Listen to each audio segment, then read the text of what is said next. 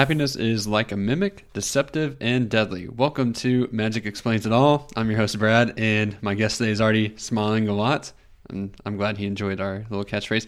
Uh, this is the podcast where we talk about RPG characters and give everybody some uh, time to brag about their creation skills or lack thereof. And today we actually have a guest on uh, you may have known him as Kiva in season one. He's also known to be standing on uh, street corners with a sign that says Louisiana is better than Texas sometimes. And uh, he is our guest, Chris. Hey, Chris. Hello, Brad. Hey. How's that uh, street corner been lately? Uh, it's been very cold. A few people threw um, some change at me, which has been nice, but it kind of hurt. yeah. Uh, if you don't know, Chris has a very nice uh, beard and uh, kind of longish hair going on. So he kind of looks the part of somebody that's like saying the end is near, but he's really just saying something that's not true either. That Louisiana is better than Texas, but it's okay. Agree to disagree. Either way, we're here to talk about uh, Chris's character, uh, not Kiva per se. Uh rest in peace and we're going to talk about his uh, new character that he's recently developed. So before but before we get into that, uh, Chris, tell me like how you kind of got into playing RPGs and uh, or Dungeon Dragons. Like, was it Dungeon Dragons that you first started playing? Uh, yeah, I think so. I um, so it's a good question. My family had a game night once a week. Mm-hmm. Uh, I've got a bunch of brothers and it was pretty much the only time of the week where you could get my whole family together like in one room to eat a meal together and like hang out with one another. Was game night and so we always played uh, board game usually board games of some kind. Uh, at some point i don't really remember when when i was in high school or college i started playing munchkin. Have you ever played munchkin? I have not but i've heard of it. Okay. So I started playing Munchkin with some friends who will probably listen to this podcast. Shout out to Amos, shout out to Kyle, shout out to Drew. Um, hey guys, and and uh, will you guys be guests on the show? Just get back to me whenever. They okay. probably will. I'll ask them. Sweet. Um, so I started playing Munchkin with these guys, and Munchkin is kind of a role playing card game, tabletop mm-hmm. card game. Um, I really loved it, and I've always been a huge fan of since day one. Uh, I've been a huge fan of Community. Hashtag six seasons in a movie. Love that show. Yeah. And um, so after playing Munchkin, which is kind of like I often tell people it's like D and D light. Mm-hmm. Uh, played Munchkin, watched the D and D episode several times, and I was traveling abroad for a while, and so I was super duper bored one day, um, and so I started looking up videos of Dungeons and Dragons because had always thought like that looks fun. I'd like to play that, but I had no concept of how to get into it. Mm-hmm. You know, it's a lot of uh, the barrier to entry is great when you don't know the rules, you don't have the books started watching videos online, uh, YouTube videos of people playing, and I did that for probably a year, maybe more, before I ever played a game.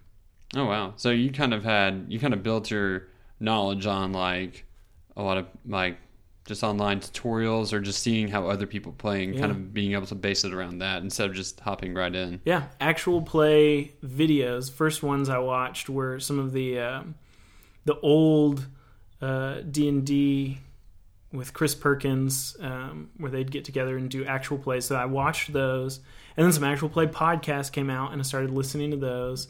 And I I had a pretty good understanding of how the game worked before I ever played. Nice. Uh, I do remember uh, whenever we uh, had offices kind of down the uh, hallway from each other. I remember I did go into your office one time. I was like, "Hey, I need uh, I need some more RPG podcasts to listen to. Do you have any? And you just like turned. I just remember you turned and you had just like this look in your eyes, like how much time you got. That's and, exactly right. Yeah. yeah. I I have been binging one this past weekend um, that had like 35 episodes, and since Friday, I've gone through about uh, 27 hours of it. Jeez. I'm almost to the end of it. Wait, do, do you still do that thing where you like speed it up? Yes, I listen to almost everything at one and a half times speed or faster. Jeez, I, I, I can't. I tried doing that with uh, Glass Cannon podcast, but I think they they edit some parts down to where it's like they're speaking really quickly anyway, so I was like missing parts of Pieces, it. Yeah, yeah. But I, I still have maybe that's just my ears are slow. So Yeah, I'm a, I'm a really uh, fast listener. Fast I listen really fast. To what you have to say? but a slow learner. Very slow. Very slow.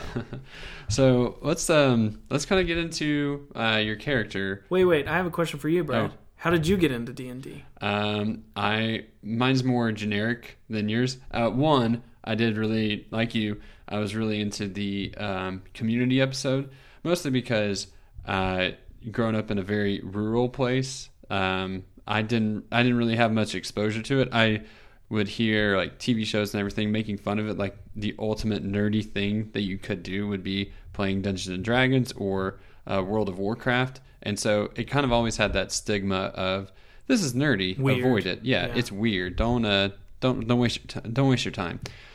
So then I saw the community episode with Dungeons and Dragons, and I was like, oh, that's actually like I don't know, it's it's different than what I envisioned it, and it took me a while to like actually come around to um, researching it more.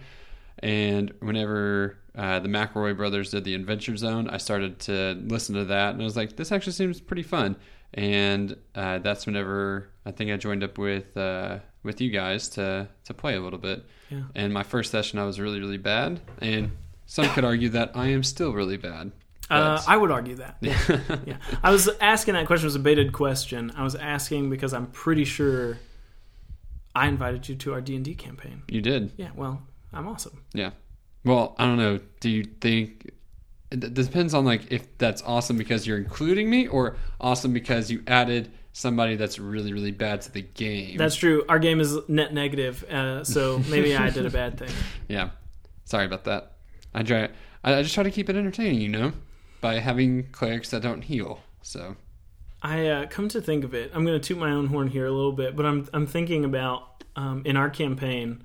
Uh, I'm pretty sure, with the exception of like one or two people, I invited most of those people into the nerddom, The and even like I invited Zeke to play years ago for the first time ever, and he liked it, and he invited Dylan and Matt, and so um, I've got a nice D and D lineage here. yeah. I'm really proud so of you're it. just uh you're just ooh You're my D and D child, a, Brad. a strategic D and D recruiter. Yes, If I'm a D and D evangelist. if you could like make that a position, I think you'd do really well at that. Like if you go to Game Closet, like and just say, Your sights are a little low. Uh, Wizards of the Coast, feel free to at me. "Okay, my bad, my bad." I, I was saying like you know you got to start somewhere. Mm-hmm. Oh, I already started. Oh, uh, already aiming for Wizards of the Coast. Yeah, though. go ahead and go straight to Wizards. yeah, go straight to them, Yeah, uh, and uh, then DMs are open. yeah, and then you can uh, just say, "Hey, like, is your party is your party missing a certain something? I got you." Right. And then you just go out and find people. Find the, the right people, or in this case, Brad. Exactly. Mm-hmm. I feel like that could take over one of the many uh, job placement places here in Waco. It does sound great. I am thinking. I said D and D evangelist, but now I'm thinking about a D and D televangelist. Mm, I've got new career goals. I need to update my LinkedIn. Yeah, that's a that's a lot Mm-hmm. Yeah. because it because you'll never run out of uh, you know religions to talk about on uh, on that as a televangelist for D and D, That's true. Praise Raven Queen. Hallelujah. and then uh, all the other ones. I can't even think of all of them. There's so. a lot of them, but you know, Raven Queen was our Mor- Moradin's the only one that comes to mind because of Thorn, but Mm. R.I.P. rip. Rip, rip, rip. All right, man. So uh, your character that comes after Kiva. Uh, what, what's what's your character's name? Um, his name is Ristavin. As his moniker, he's Ristavin the Deceiver, but I don't think our group knows that yet. Oh, okay. Well, I this episode will be coming out like two weeks from now. Yeah, So- and if any of our uh, table mates bring any of this up, it's metagaming, and um, they will be losers. Yeah. So, talking to you guys. although Zeke does doesn't really care if we metagame, so Yeah. Uh, also, probably no one listens to this podcast, so let's just be honest with ourselves here. hey, man, I, will. You will. I have I have four plays right now. Oh, good. I'm, I'm going to text uh, text my uh, Amos, Drew, and Kyle later and um, tell them to listen, and then you know eventually get them on uh, to talk about their characters. So Well, good. Now, now my mom's not going to think I'm so weird for doing this. So I don't know if we should change her opinion that drastically. yeah, probably not. He's weird. Mrs. Right. He's very weird. so Ristavin, uh, the Deceiver. Um, what's uh, kind of give me some uh, description of him. What what's his race? Um, he is a uh, Svirfneblin. Um, Okay, hang on. Say, say that one more time. Svirfneblin. Svirfneblin? Yeah, Is yeah. that um is that gibberish for goblin? No, he is a deep gnome Oh, okay. from the Underdark. Yep. Um, and uh, he's older. He's probably middle aged for a gnome. Mm-hmm. Um, so he's pretty old, but uh, around middle age. Um, he is a, a good looking guy, uh, kind of devil may care, got a nice big long white beard. Um, but your typical gnome, he looks kind of happy go lucky, just a little gruff. Mm-hmm. Cool. And uh and he you said he's uh with deep gnomes. Is that what it was? Deep gnome? Yep. Typically what's like kind of like their pigment like? Um, so there's kind of, uh, I think there's a couple different descriptions depending on which edition of D and D you uh, ascribe to, but I like to think of them as kind of like a sort of like a light purpley color or like an ashen gray color, um, so that they they're kind of uh, so deep in the underdark that they don't really develop a lot of um, Yeah. color in their skin. They're just kind of like those fish that live like way down deep and they're Mhm. like albino basically. They look weird. Yeah, I pictured the the deep gnomes to kind of have like ashen gray, sort of maybe Nice. lightly lavender skin. Yeah, I remember you showed us a picture. I was like, that's interesting. Mhm. But Yeah. And so uh Ristavin the Deceiver, what's his uh what's his class? What uh Uh, he is a level eight warlock specifically. Um, I think he is a uh, hex. Uh, he's a what is he? He's a blade lock. Blade he's lock. a level eight uh, warlock. what uh what kind of made you decide doing Warlock and uh and Blade Lock for for this character? Oh, that's a good question. I um I typically play uh or I often choose to play a barbarian. I like to play a melee fighter. Um, I like to be up in the mix. And I had just recently lost Kiva, rest in peace. Rest in peace. Um, We're all still really uh reeling from that loss. Yeah, I'm grieving it a little bit. Yeah. I've got to, you know, write it in my journal. Um, Kiva was a barbarian, and he was a melee fighter, and he was awesome, and he was always right in the mix of everything. Uh, so I wanted to do something different, and I've never played a warlock before, um, so I wanted to be a caster. And I I really like gnomes. I don't know if you knew that, but I typically, uh, if I'm not playing a barbarian, I'm usually playing a gnome of some kind. So I like their kind of friendly, happy-go-lucky, goofy attitudes. Um, Yeah. are fun.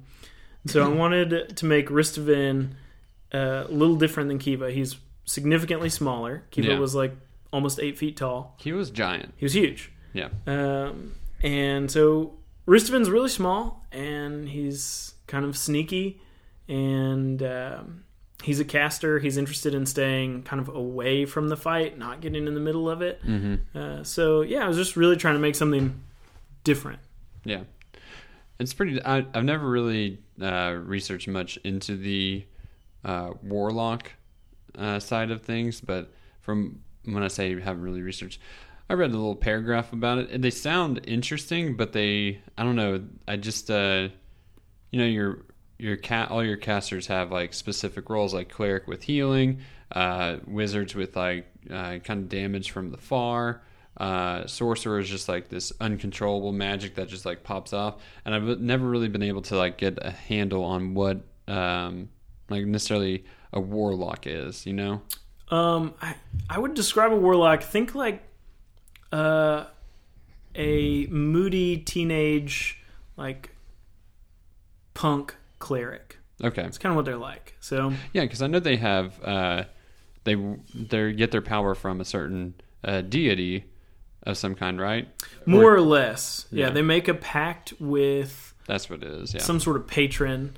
Patron typically has to be like more powerful than them Mhm. and grants them some of their powers. The patron says, "Hey, listen, if you'll do my bidding, or if you'll do this thing for me, or maybe, hey, I really like you," they'll give some of their power to the uh, to the warlock.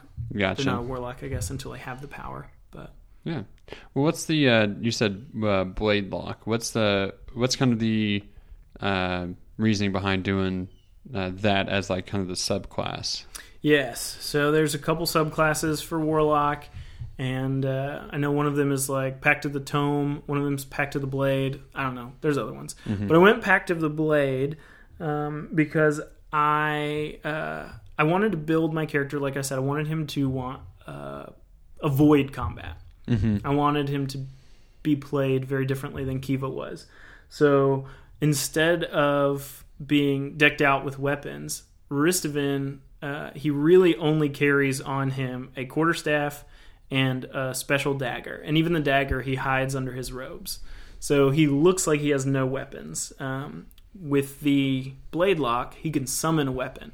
So I wanted that Ah. appearance of someone who was always willing to handle situations uh, verbally or charismatically before they resorted to a weapon. So Yeah. he he walks with a staff, and otherwise he doesn't look like he's got any weapons on him. Yeah, it comes across as like non-threatening, Very much. which uh, I think that was like kind of the feeling that we got whenever we encountered him. But at the same time, it um, a lot was going on. So, Yeah.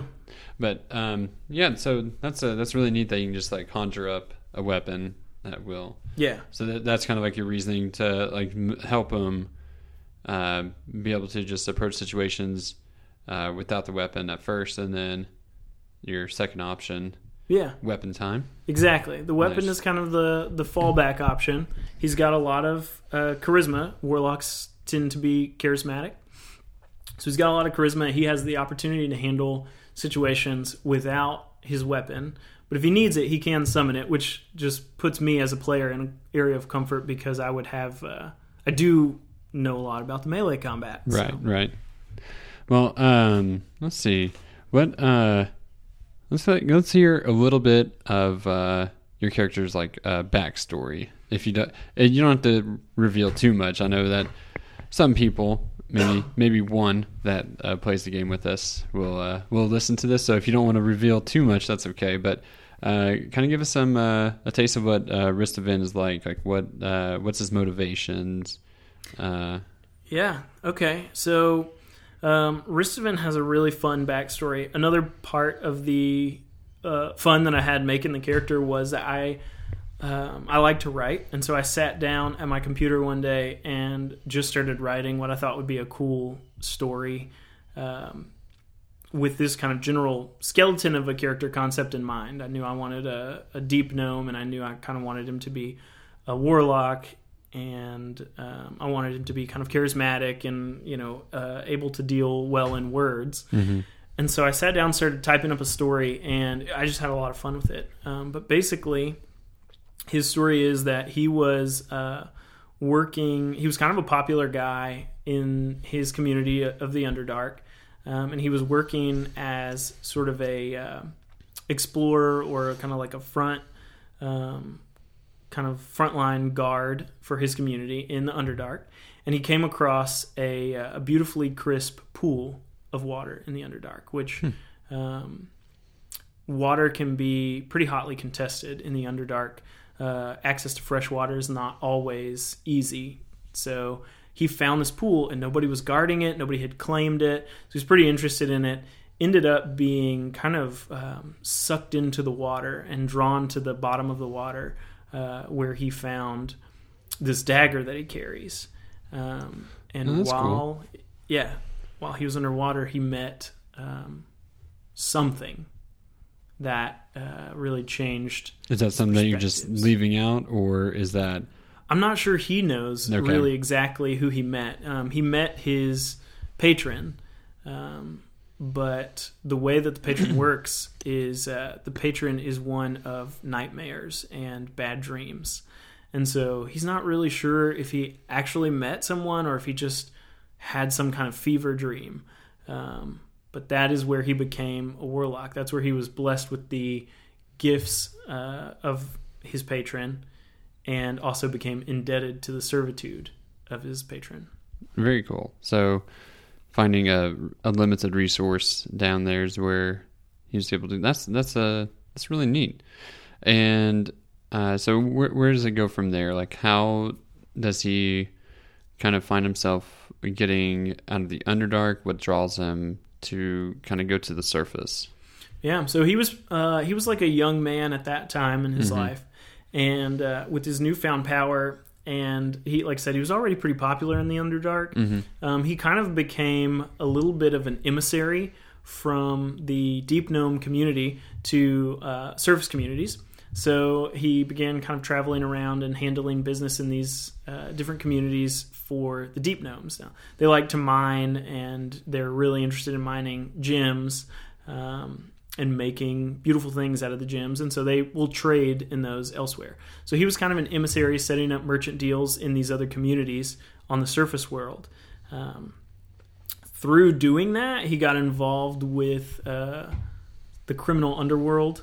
He started taking some bribes. He started doing some shady deals, and got uh, started working as sort of a a spy. He got pretty involved in espionage for uh, the Xanathar. So, um, in we are in uh, we're in a homebrew world, but Zeke allows some elements of um, pre-written materials to come in, and so Right, right, right. the Xanathar from Forgotten Realms is a uh, sort of like an underworld lord in Okay. In our world as well. And so uh, Ristavin became a trusted ally of the Xanathar because of his ability to convince people to do what he wanted, because of his um, charm and his charisma. Nice. So uh, he's he's kind of trusted to be able to kind of go and do all that with the surface world. And how does he kind of come into contact with uh, with the party that he's kind of associated with now? Oh, good question. I don't think anybody knows this, but he's been following and watching the party for a long time. Ooh, Uh, he's very, very sneaky. hang on, I'm gonna take some notes. Yeah, take this. take a few notes because you Um, might want to remember this. Question all of res- got it. Okay. Mhm, Yep. Uh, Ristavin has been sneaking around for a while behind you guys, watching your uh, goings on, because the um, our party uh, led to the uprising of some pretty terrible monsters, and those monsters are a threat to the power of the Xanathar. Ah, okay. So he's been following you guys around, trying to discern um, what the intentions of the party were in reviving these. Uh, if like we we caused it on purpose or we're just dumb dumbs. Yeah, exactly. Gotcha. Which, by the way, we're just stupid. That's we're what it we're pretty we can be pretty dumb Yeah. as our characters sometimes. Yep. Well, and as you know, not our characters, but In real life too. we could pretend like it's good role play, but it's just that's how we are. Yeah, for sure. Well, that's a. I, I do like that twist of like he's he's kind of already known the party for a while, but we haven't known that yet. Yeah. So, um, it was there. I don't know if you can answer this. Were, were there times like where uh, he was like at risk of like getting caught by the party, or was he just like that sneaky and stealthy? Um, I would imagine that he probably is not just inherently that sneaky and stealthy. He's pretty sneaky. He's pretty stealthy, but that is not necessarily his uh, his best attribute.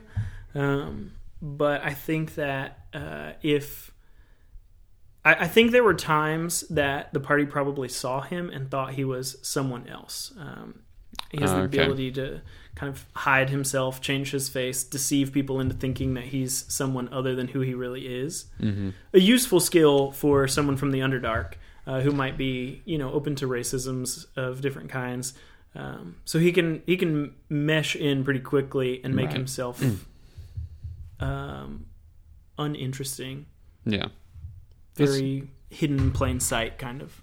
Gotcha.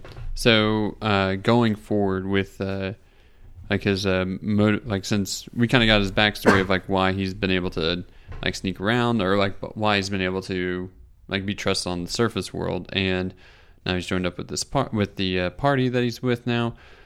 What do you see as his like kind of quest or motivations going forward? Like he's kind of not got to know that the party is like not really purposefully uh, given rise to these monsters that are uh, threatening Xanathar, but uh, he could also recognize that they could be dangerous in their uh, these this party could be dangerous in their own right because they're not that bright at times. So what's his like motivations going forward? Like what's he uh what's his quest going to be like? That's a great question. Um, I'm glad you asked. So, Ristovan, having watched the party, knows that there is a group of mercenaries following the party, assassins, who are trying to kill us. They're the Red Hand. Mm-hmm. The Red Hand has been following us around for a while, and They're the ones that uh, killed Thorn. So yeah, they They're- did. And um, the the thing about Ristovan is he never forgets an insult, and he feels greatly indebted to his patron and to the Xanathar because they both have given him a lot of power that he's very thank- very thankful for and very unwilling to give up. So uh, he wants to do right by his patron. He wants to do right by the Xanathar. The Red Hand have offended the Xanathar. Uh, Oh. They are sort of there's some some underworld intrigue there. They've kind of uh, upset him, and Ristovan has taken it personally. So he's going to settle the score. Uh, that's one of his motivations, and the other is that um, his patron, like I said, his patron he feels very indebted to, and in our uh, in our campaign in our world, there's kind of some uh, turmoil brewing among the deities. We've learned that there is sort of uh, the deities are are gearing up for war, mm-hmm. and my patron is aware of that, and he sees the uprising of these monsters, uh, these sort of illithid mind flayer esque beasts, as a threat to his power. Um, or if he could harness them, if he could get them to be on his side, you know, kind of like Timon and Pumbaa. Hey, what if he's on our side? Yeah. I, I- just kind of imagined like uh, Xanathar kind of having all a lot of them on leashes, be like just kind of walking them around. you know? Perfect. But like in a very comical way, not in a very uh, you know um, devious way. Yeah. I don't know. Well, the the Xanath- the motivations are twofold. So to the Xanathar, I am uh, trying to take care of the Red Hand and pay back that insult. And for my for my patron, my uh, warlock patron, he might want to see if he can recruit these beasts to his side or wipe them out so they pose him no threat. So it's uh, it's really kind of a nice confluence of two different two different motivations coming together. Yeah, it's going to be interesting, kind of seeing how that plays out, especially with um, the party is kind of dead set on like we have to defeat these things, but it's going to be interesting how uh, the Ristavin's uh, motivation of maybe we could you know keep these as like pets or something, you know, and yeah. how that how that could come about and the rest of the party not be super suspicious about it, you know. Oh yeah, I'll tell you this: Ristovan plans on reporting uh, what he learns back to his patron. And a little peek behind the screen here: uh, Ristovan is lawful evil, so he is aligned with the party as much as it aligns with him. He's not interested in making any waves. He's not going to get real chaotic on you. He's going to kind of follow the rules of where he is. Gotcha. But ultimately, he is loyal to his patron, and his patron is not a very nice patron. Hmm. Okay. Well, I'll have to forget that as well. Yep, Um, just just memory wipe all of that. which I think it would be fine because I know my character currently is uh, pretty neutral, and so I don't know. I don't know how Also, that's. she's dumb. she is dumb. She's She- like enfeeble-minded or Yeah, something. that- Enfeebled. uh, I haven't really talked about Leah yet, but she, uh, for listeners, uh, Leah was uh, an arcane archer that I made, and a Kefir got to her and made her real, real dumb, and the end. So Yeah, yeah. The Kefra are our uh, kind of homebrew tweak on the mind flayers, Mm-hmm. and uh, and they they ate her mind. they ate her mind, and now uh, I think the first time that my character met Ristovan, I was at a uh, one overall intelligence, one or two overall intelligence. could barely function. Yeah, and uh, so the way that uh, I role played that was as we were in this temple that had a lot of fireflies and like a very natural, um, very natural setting. Leah was going around trying to catch the fireflies, and when Ristovan came up to her, I think she patted him on the head and continued to try to catch fireflies. Yeah, I think she was completely uninterested in having a conversation. Uh, uh, she could not. Yeah. She did not understand words, she made sounds. She was otherwise engaged. Yes, yes. Uh, I mean, the lights spoke to her. The, those were her ways of uh, communicating. I feel that. I feel that on a deep level. but uh, back to uh, Ristavin, like I'm, I'm really excited to see how that's going to play out, and remember that I have this conversation with you because I know I'm going to definitely uh, forget uh, some of these things about him. It's a good thing there's no record of this conversation anywhere. It's a good thing that you know it's just between friends, and we will leave here, and it'll just between be between me and you, and nobody else can get to it. Nobody else in our party can listen Right. to it. They can't go back and like find out any of that information. I'm Exactly. just glad Yeah, or they just won't. So that's more more likely. exactly. Um, no, uh, I feel like there was one other thing that I was going to ask about um, your character. Um, oh, I, I know it is. Uh, so for in the future, like for people that are listening and that are wanting to make warlocks or use the uh, gnome uh, race to create their character, what advice would you give them? Uh, first thing is practice saying Svirfneblin because it's really hard to say. Okay. I don't even know if I'm saying it right, but I decided that's how I'm going to say it, and I'm going to say it with confidence and gusto. So it's just Svirfneblin, and that's how I do it. Um, so if you want to be a deep gnome, practice that. Gnomes are awesome. I really love gnomes. Lean into their their quirks. Uh, because the thing that makes gnomes fun and unique is their their quirkiness. They're like basically just somewhere between like a cousin of a dwarf and a, a halfling, unless you lean into their like very fun personalities. They're boisterous, they're happy go lucky, they're uh, often interested in playing practical jokes. They laugh at all things, um, unflappable kind of. Uh, and then they're, you know, often seen as, um, like I mentioned, tricksters, but they also will do a lot of um, tinkering and that kind of thing. So th- those are the things that set them apart. I think lean into that. Find creative ways to bring that into the game. Um, you can make your gnome tinker some kind of cool trap or you know something like that. Work with your DM to come up with how your gnome is going to be distinct. I think that's a lot of fun for gnomes. And then for warlocks, um, I I think it's really fun, and I've given our DM the ability to kind of control my patron. So uh, I am bound to that patron. My power comes from the patron. So I expect fully that at some point the DM will say, "Your patron tells you to do this, and if you don't do it, you'll lose your powers." I think Oh, that'll be fun. Um, if you're a warlock, I think you should open yourself up to that opportunity to role play where you know maybe your patron tells you to do something and you have to wrestle with it and grapple with is that Mhm. really what you want to do or maybe you didn't you just completely disobey the patron and you have to play some time of the game where you don't have your powers kind of giving up that freedom for um for like the the GM or the DM to be able to kind of play with you in a sense. Yeah. Like, yeah trust them they're going to make a Mhm. good story oh yeah, for sure.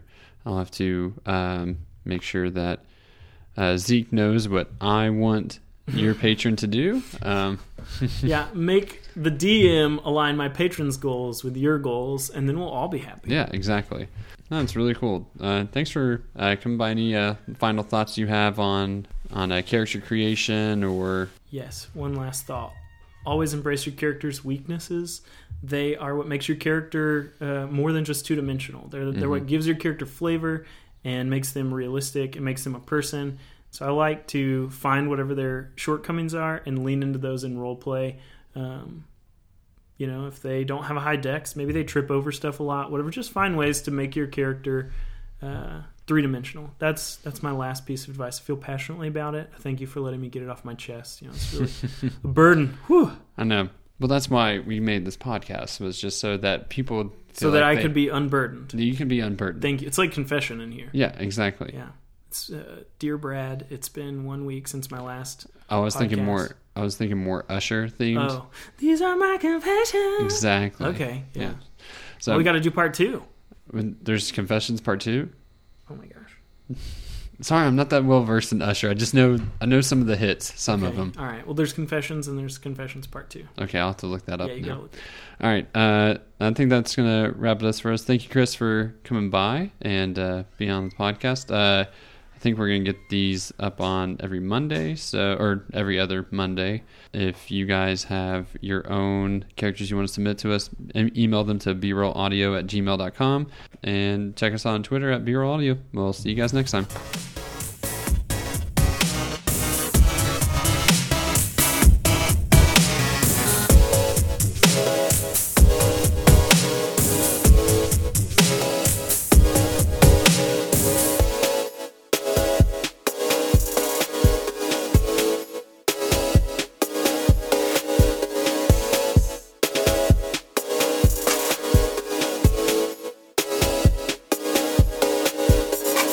Produced by B Roll Audio, the best background noise. You can find us on Twitter at B Roll Audio